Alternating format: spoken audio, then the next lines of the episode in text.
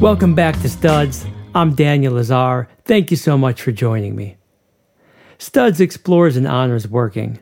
It also honors the life's work of the oral historian and legendary Chicago radio host Studs Terkel. And in my effort to close the social distance, Studs gives me a chance to check in with my people and take a deep dive into what they do for a buck. This episode of Studs features a conversation with a guy I've had the pleasure of knowing since the day I was born. Scott Robin divulges why he's the go-to guy for solving some of the internet's most unique and vexing problems. And as a web developer, he talks about how he wants to see the web develop. You'll appreciate his vision. Tune in. Enjoy my conversation with my boy, Scott Robin. Scott Robin, you are literally my favorite person in the world to talk to and to learn from. Thank you so much for joining the podcast. I have, with great interest, I must say, watched your career evolve. In my mind's eye, you're the perfect marriage of Mister Wolf from Reservoir Dogs and Wormser from Revenge of the Nerds. Indeed, my friend, my working title for your biography is Scott Robin between Wormser and the Wolf, the revenge of my favorite nerd. Scotty, welcome to the podcast. It might not be easy, but I got a question for you. How do you describe what you do for a living? I'm Dan Lazar's favorite person, of course. Hey-o. Sorry. I couldn't resist. I am a web developer. That's what I say. Uh, more succinctly, I tell people I make websites. An underwhelming description of myself. But I, I, I sort of sit somewhere in between uh, somebody that designs websites. I'm not a designer. I'm not a software engineer that can do uh, great technological feats that allow people to travel with a high degree of precision to outer space. I'm a person that understands how, how to get things on the internet. And I've done that for the last thirteen years. You have, for the last thirteen years, engaged in a broad array of endeavors. Your portfolio is actually quite impressive, if nothing else, for the sheer number of different types of things you've done, uh, which uh, actually says a lot about you. But just to get a sense for the breadth of your endeavors, can you walk me through some of the highlights of your project portfolio? I think I, I break it apart into three different phases. Um, when I first got started, I was lucky enough to partner up with somebody in Chicago in a co-working space, and we created a site called Songza, which was an online music search engine before there was really such a thing as music search engines, at least before Spotify was in the U S. That was fun, exciting, novel at the time. I spent uh, probably about another five years working with a friend of mine in San Francisco for startups out there, working on sites for Twitter and Mozilla and Adobe and YouTube. And then probably for the past six years or so, I've been working with a variety of clients in Chicago, but the most fun and exciting has been Cards Against Humanity, the card company, doing most of their, their stunts and promotions and e-commerce stuff. Stunts indeed. I'm aware of some of these. Can you talk a little bit about what your role is in developing the Cards Against Humanity stunt game? The stunts. I, I'd love to take claim for any of the funny stuff, but as I was describing, I'm the, the least funny person at that company. They they have, you know, really bright and, and funny and intelligent people there that come up with the ideas of what to do, and then they bring it to a handful of us for execution.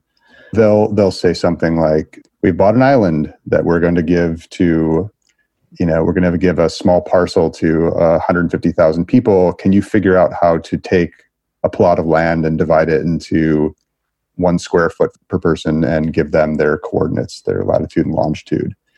And then I'll say, "Sure, that's a strange request, but that sounds fun." And I'll go off for, you know, a couple weeks and kind of figure it out and come back with a spreadsheet full of latitudes and longitudes that they can then use to print certificates for people. So, Scotty, there are eight billion people on the planet. Yeah. And the moneyed folks over at Cards Against Humanity chose you among those eight billion to find a way to parcel out an island. Why you? What do you bring? What's your skill set? Why are they interested in you to do this? Uh, I, I don't think I have any particular skill set. I'm actually sure there are people that that do surveying for a living that could have probably done it better, uh, more efficiently. I, I think that that you develop a certain amount of of trust, a trust relationship with people, where uh, somebody needs to depend on you for some reason, or they need to get something done, and you sort of, you know, determine if it's something you think you can do or you think you can learn to do in the amount of time that they need. Uh, that latter half being the most important, giving yourself time to learn to do things. And you get stuff done. And over time, they've come to see that, you know, when I say that I can get something done in a certain amount of time, they can trust me to do it, right? And that's like a, that's a pretty special relationship for groups of people to have. And so it sort of starts snowballing. You know, it started off building a, a simple website for them, an e-commerce platform, and then a holiday promotion, and then parceling out land. Or didn't they have some crazy project where they they bought a castle in, was it was it Scotland? Where what what, what was the story? Yes, it was it was in Ireland. It was for one of the holiday promotions. Uh, the idea was that they would give everybody the ability to be king for a day, king of the castle.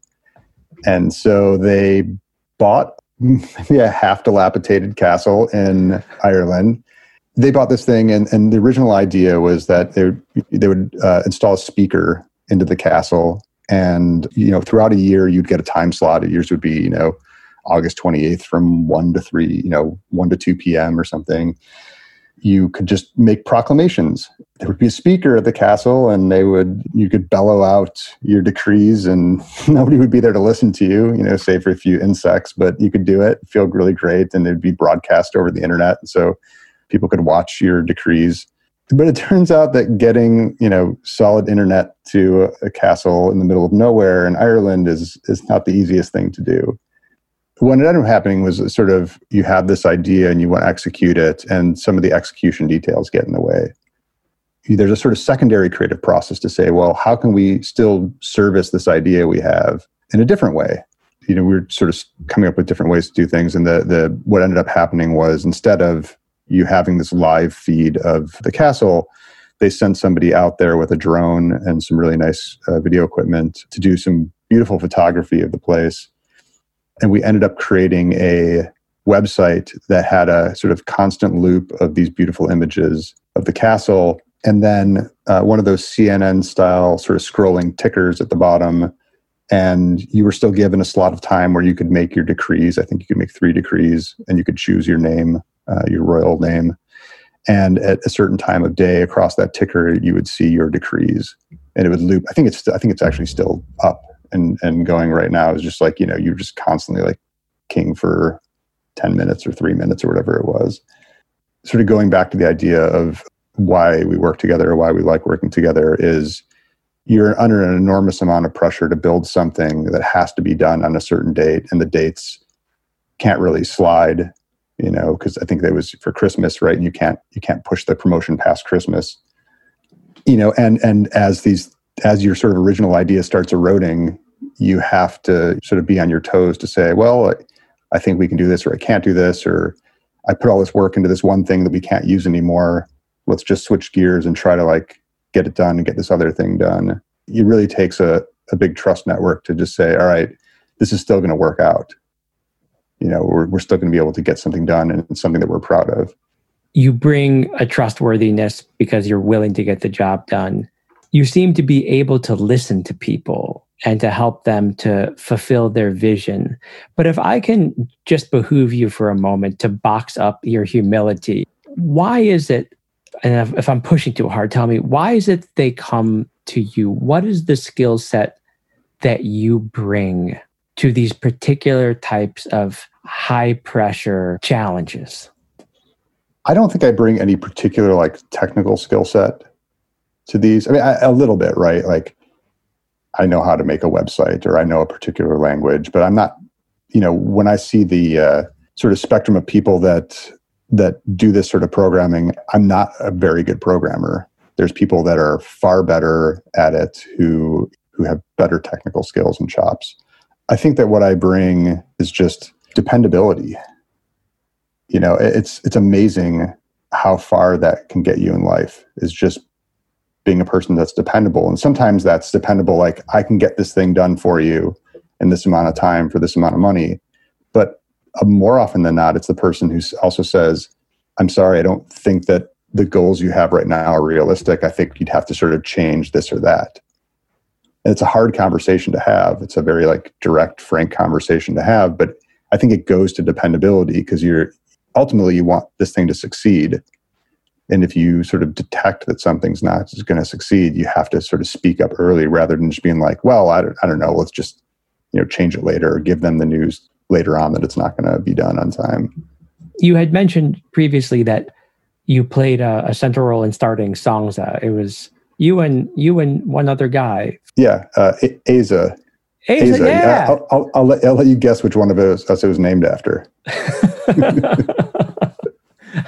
Um, can you tell me the story of Songza? It was not uh, long after I quit my last real job and went freelance. Uh, shared an office space with you know about eight people in a sort of industrial corridor in Chicago, and half of the office was uh, Aza and his friends from college who were building software, like more they called it more humane software, more usable software for computers. He's also one of these guys who just has the magic touch. He just, he understands what people want and, and what they need. And he came to me one day with a sort of side project he'd been working on where he said, I sort of developed this thing that lets you uh, search for music on the internet, any any music you want. And the trick is it searches YouTube. And uh, if you close your eyes and you don't look at the videos, turns out that YouTube is, is one of the best sources of music anywhere. And these are the days before Spotify and before iTunes uh, music. So it's a very novel idea. We built this thing up and it quickly went from, you know, nothing to like twenty million page views a month. It was just the two of us running it. And we were courted by investors and V Cs, and we were flying out to California and New York. You know, I was pretty sure that I was like a month away from getting my teeth gold capped. It just seemed like the greatest thing in the world. And, you know, in the end, it turns out that building something on top of, uh, you know, YouTube and, and, you know, trying to make that your source of music. And, uh, you know, it's, it's not a really great combination. From a perspective of people enjoying to use it, it was incredible. It was a big learning experience for me in terms of business and how to run a website um, with that sort of traffic. It was a great, it was a great experience. Was it thrilling to watch it blow up? Yes. It was just crazy because it, it became this thing sort of outside of ourselves where it was in a movie. Those those guys, the Catfish guys from M T V made a movie called Catfish. And the part of the central plot of the movie is they use Songza. I think Justin Bieber tweeted about it at one point in time. It was, it was very strange. Uh, and, the, and and I think this sort of goes to, you know, part of the other conversation we we're having, like the underlying code was garbage. It's just like, ob- it was, you know, objectively garbage, um, but it served its purpose. So from Songza to Cards Against Humanity, uh, which are maybe like two of the bookends here, yeah. uh, you've had so many projects that you've been juggling in between and even during your work on Songza and your work for Cards. In fact, you seem to juggle several intense projects at any given time. Can you run through in in one minute or less as many as many different projects that you've worked on in the last last decade as you can? Yeah, I mean, there's dozens of them. I mean, there's probably or hundreds. I don't know. It, it, there, there. A lot of them were just marketing sites. You know, those are probably some of the less interesting ones. Probably a dozen of my own side projects, you know, open government type things that I've done. Uh, most of these things failed, never made me money. These marketing stunts for Cards that live for a day, most of them last anywhere from one to three months. I usually have at least two of them going at a time, sometimes three. Uh, there's a bit of a juggle and sort of the context switching that happens. So everyone's trying to juggle different responsibilities, whether they're different professional responsibilities or their personal and professional responsibilities. Uh, most people I know are trying to juggle being a parent with being a professional, with having a social life. Like, we're all trying to juggle, but your juggling perspicacity is second to few. Can you walk me through some of your successes and failures in, in, in juggling? Has it ever gone all cattywampus? Have the wheels ever fallen off the bus? Uh, yeah, the wheels are always a little shaky. Yeah. My favorite sort of times in working is when I've got a job that is due in a month and I know it needs to be done and there aren't really many meetings and I have the faith of the person I'm working for and they say, just let's just talk in a month. Oh, and I can just work at my own pace. I know what I need to get done. I can parcel out things day by day or week by week and slowly solve problems until at the end, you know, most if not all the problems are solved. And in between that time, I can do what I want. I can take a bike ride, you know, play guitar, knowing that I'm still like managing that time well. I guess one of the hardest parts of working for yourself is you're never really sure which one of your prospects are going to come through. I'm t- constantly talking to people and something, you know, and it's, it's, it's very understandable, you know, they're trying to juggle their own schedules. And so they'll say, I really want to do this thing, you know, and I want to do it next month. So I clear my schedule for next month and then it doesn't happen for four more months. Or sometimes funding falls through on their side or they find somebody else to work with. I'm constantly hedging this bet of like, will I be employed next month? Will I have things to do? And when it works well, it's like, yeah, it, they say it's going to happen and it happens. When it doesn't work well is when I've got to kind of do this airline thing of overbooking, you know, seats. Right. And all of a sudden, like everybody says yes. And I'm like, oh shit, I, now I've got three things to do and I don't have time to do them all. And so I'll have to work nights and weekends, or I'll have to try to delay one of those jobs a little bit, which can affect your relationship with them. When the wheels fall off the bus is when I'm trying to manage too many things at once. What are the types of projects that you seem to get most excited about these days? It's always this like balancing act of saying, I want to learn this new thing, right? I, I'm curious about expanding my own skill set. Is this the job that will let me do it? Can I learn on the job? And so somebody will say, you know, I want to work, I want to work with this particular piece of software. And then somebody comes along and they're like, hey, I need to do this thing. I'm like, you know what you really need to work with is this particular piece of software. Um, and it's, it's, it's a really delicate balance between like, you're, you are overpromising, but you're not overpromising so much that you're in hot water. You're just saying, I'm going to need a little bit extra time to learn this thing. And I feel confident that I can learn this thing and execute it well. But like, I'm going to be learning it as I'm getting paid to do it. Huh. And, and for the most part, that's worked out well. But those are my most, my, my most favorite jobs where I get to learn something new. You know, conversely, the most, the least exciting jobs are the ones where it's just like, you know, I could really use the work right now and I'll just do this thing, even though it teaches me nothing new, or I might not be excited about the subject matter of this. It's just good income. At this point in your career, about what percentage of your work week is devoted to jobs that you take to pay the bills versus what percentage are labors of love? Trying not to offend any of my current clients. You know, I, I think that it's been a little while since I've had some really exciting stuff. They come along, you know, a couple times a year. We're just like, oh, that's a, I'm really excited about this project. Oftentimes in life, you plateau and you're kind of, you're kind of moving along. You don't feel that sort of rise and excitement and ascendancy of, of new knowledge. The same thing happens with work, where I'll go through times where I'm just kind of doing the same thing. And then all of a sudden something new will hit and everything becomes fresh and interesting again. And I've done this long enough that I understand that when things plateau is actually a time to get excited, because it means pretty soon things are going to become really fun. So I kind of feel that way now. I, I love the way you look at that. It's a really good time to strive to be optimistic. Let me ask you, if you could focus on any one type of project, if you were given the opportunity to take a deep dive for the next, say, twelve to twenty-four months into a project at the expense of all your other projects, what project would you commit yourself to, and, and why why that one?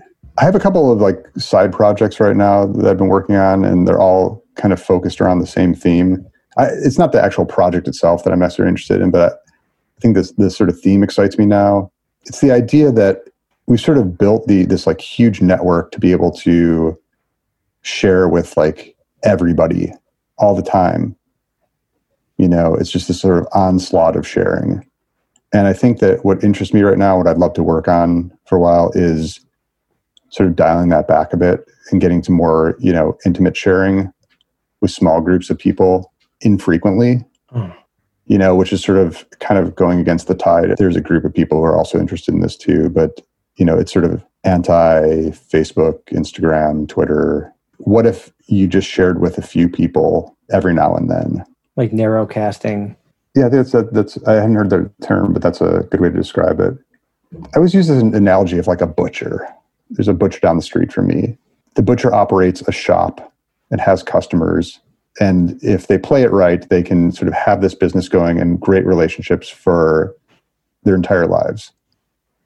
But they're not opening a second shop, you know, in a neighboring town. They're not looking to make a sort of U S-wide or worldwide conglomerate of butcher shops. They're just sort of carving out a small piece of business, making it, making it good, making it sustainable. And I feel like the internet has sort of like encouraged people to do the the sort of opposite of that. It's just like, well, you can reach everybody, so you should reach everybody.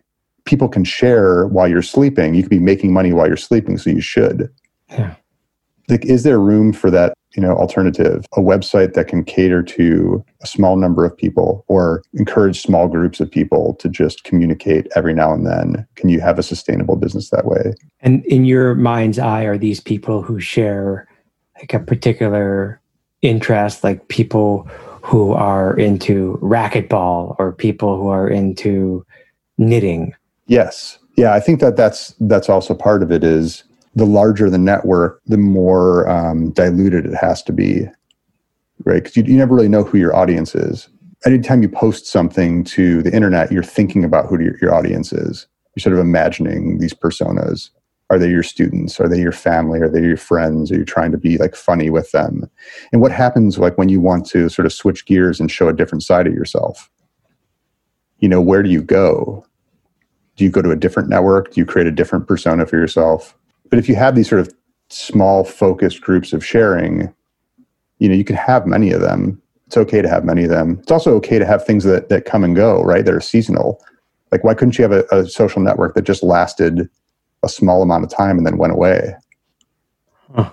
It'd be really interesting to explore those ideas. That's a really interesting problem that you are seeming to want to create and solve in the same brushstroke. You have a really unique approach to problem solving. I don't know anyone who sees problems like you do. Are you aware that you have a kind of unique way of looking at problems? Uh, it's very kind of you to say. I think you need to get out more. Oh, I didn't say you had a you had a wise approach to problem solving. I didn't say it was good. I said no, just, I said it, it was it was unique. Well, thank you for the backhanded compliment. um, no, I don't think so. I think that I think that's very kind of you to say, but I, I think I have just you know just like everybody else has. You just kind of have a perspective that you come at things from, and probably like a philosophy on things that you just like won't let go, that you keep sort of hitting that hammer year after year, and the nails look different, but you're just kind of hitting, you know, hitting with the same hammer. I kind of want to ask you to describe your, your hammer, but I'm going to do it in a, in a sideways sort of way. Again, you loosely call yourself a web developer. How do you want to develop the web, or how do you want to see the web developing? Selfishly, I would like to just see it, or at least see myself like developing it in a way that allows me to be curious for the next, you know, thirty years. Is that what you're giving yourself? I think so. Yeah. I think that's a that's a pretty good amount of time. seventy-four is good. I'm tapping out after that. So stay curious for the next thirty, huh? You and I have talked about this a little, about the sort of change in what it means to be conservative. And I think this relates to sort of the evolving ideas behind conservatism. Like, I sometimes I look back at sort of the nostalgia of the early internet, and I want some of that to be restored. And I don't know if that makes me progressive or conservative. You know, I think what I would like for the internet right now, what I miss about some of the internet, I miss the like diversity of, you know, publishers that were out there. When people themselves were making websites, enthusiasts or or small trades groups or things like that, where you really found yourself on somebody's like corner of the web.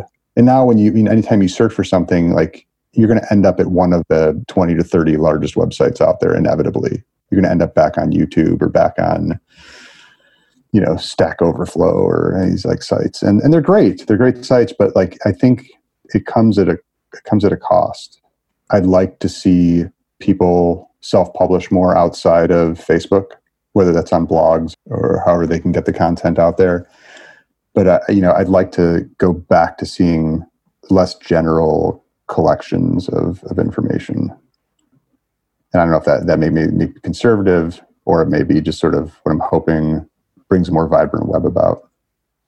That's uh, that's ambitious and exciting. And if anyone can make that happen, I'm sure it's you. I want to go from that big, broad, almost ideological ambition you have for the development of the interwebs towards something really granular in trying to solve all of these problems and develop the web in the direction that you want to see it develop. What is your workday look like? My day is very com- compartmentalized, usually by like what clients need. So I'll set uh, you know a, a certain amount of time aside to do a particular task. I think probably you know one of my least favorable qualities is um, I'm not very good with transitions, and so I have to find good stopping points throughout the day. Right? I have to have a good stopping point for lunch, or I have to have a good stopping point by the end of the day. Otherwise, I'll just kind of like careen off and keep thinking about a problem or obsess about it, which doesn't work well for like interacting with other people. Yeah. So I'm very careful about planning out what I'm going to try to accomplish during a day. Yeah. And then sprinkled throughout the day, one of my favorite things that I've been doing for probably the last like five years is I have an instrument, a guitar, you know, within reaching distance of my desk. This probably harkens back to the days when I was a smoker. I just need to take short breaks to kind of context switch. So I'll sit down and play for a few minutes and then get back up and work a little more and sit down again and play a little more. Um, usually it's very like routine stuff. It's like practicing the same thing over and over and over again. The repetition is sort of comforting. It's a type of meditation that brings you out of a certain headspace. It yeah. creates for some different type of thinking. That's very wise of you, young man. Well, I, it just better than smoking, I guess. Yeah, marginally better than smoking. You know, Scott, you were talking a couple of minutes ago about the challenge you face in transitioning from one task to another and how that creates a, some stress for you. But I'm wondering, is there uh, another skill or aptitude that you hope to focus on for the next couple of years? You know, obviously I'd like to work on on making my transitions more smooth, but there's like a there's, a, there's like a converse side to that, right? Like the the better I get at transitions, I worry that I'll become worse at focusing. You know, I'll lose my focus. My focus is one of my best skills. And so I worry, like, if I get better at, at, at transitions, am I going to lose some of these skills? So I think, you know, I'd hope to sort of hone some of those things and improve myself, but still maintain my mojo. Yeah. Well, look, if I can be so bold, allow me to make a simple recommendation. You should probably take up smoking. I hear it works wonders. So one of the facets of your professional life that we didn't have a chance to dig into, but it's one of those things that, like it or not, important to what you do, and you have to transition in and out of it all the time, I imagine, is your role as an entrepreneur. How do you describe your approach to business? You know, pricing and billing and investing, you have to think about it. So what are your thoughts? I'm terrible at it. uh, frankly, just awful. I mean, if you look at it on a long timeline, I've been, uh, you know, I started off thirteen years ago as a one-person company, and thirteen years later, I'm a one-person company. Like, how good could I be? It's really interesting. I've got a, a couple of people who are sort of one-person business friends. You know, we get lunch and we talk, and everybody's very, very candid about sharing information about how they price, you know, how they, you know, run contracts, how they operate accounting wise. And so there's a really open network of people who are willing to share this information that you don't get when you're working at a company. We have nobody else to go to. Um, so most of my billing and accounting, I, I can really attribute to the shared knowledge of, of those folks. It seems like you have, despite working alone a lot of the time, a really vast and fascinating network of colleagues, if I can call them that. You seem always deeply interested in other people's experiences. It's, it has always seemed to me that curiosity is at the core of your approach to your work and your success in your work. In being so curious, who are the the thinkers that really inspire you? Scott Robin, who who is etched in stone on your professional Mount Rushmore?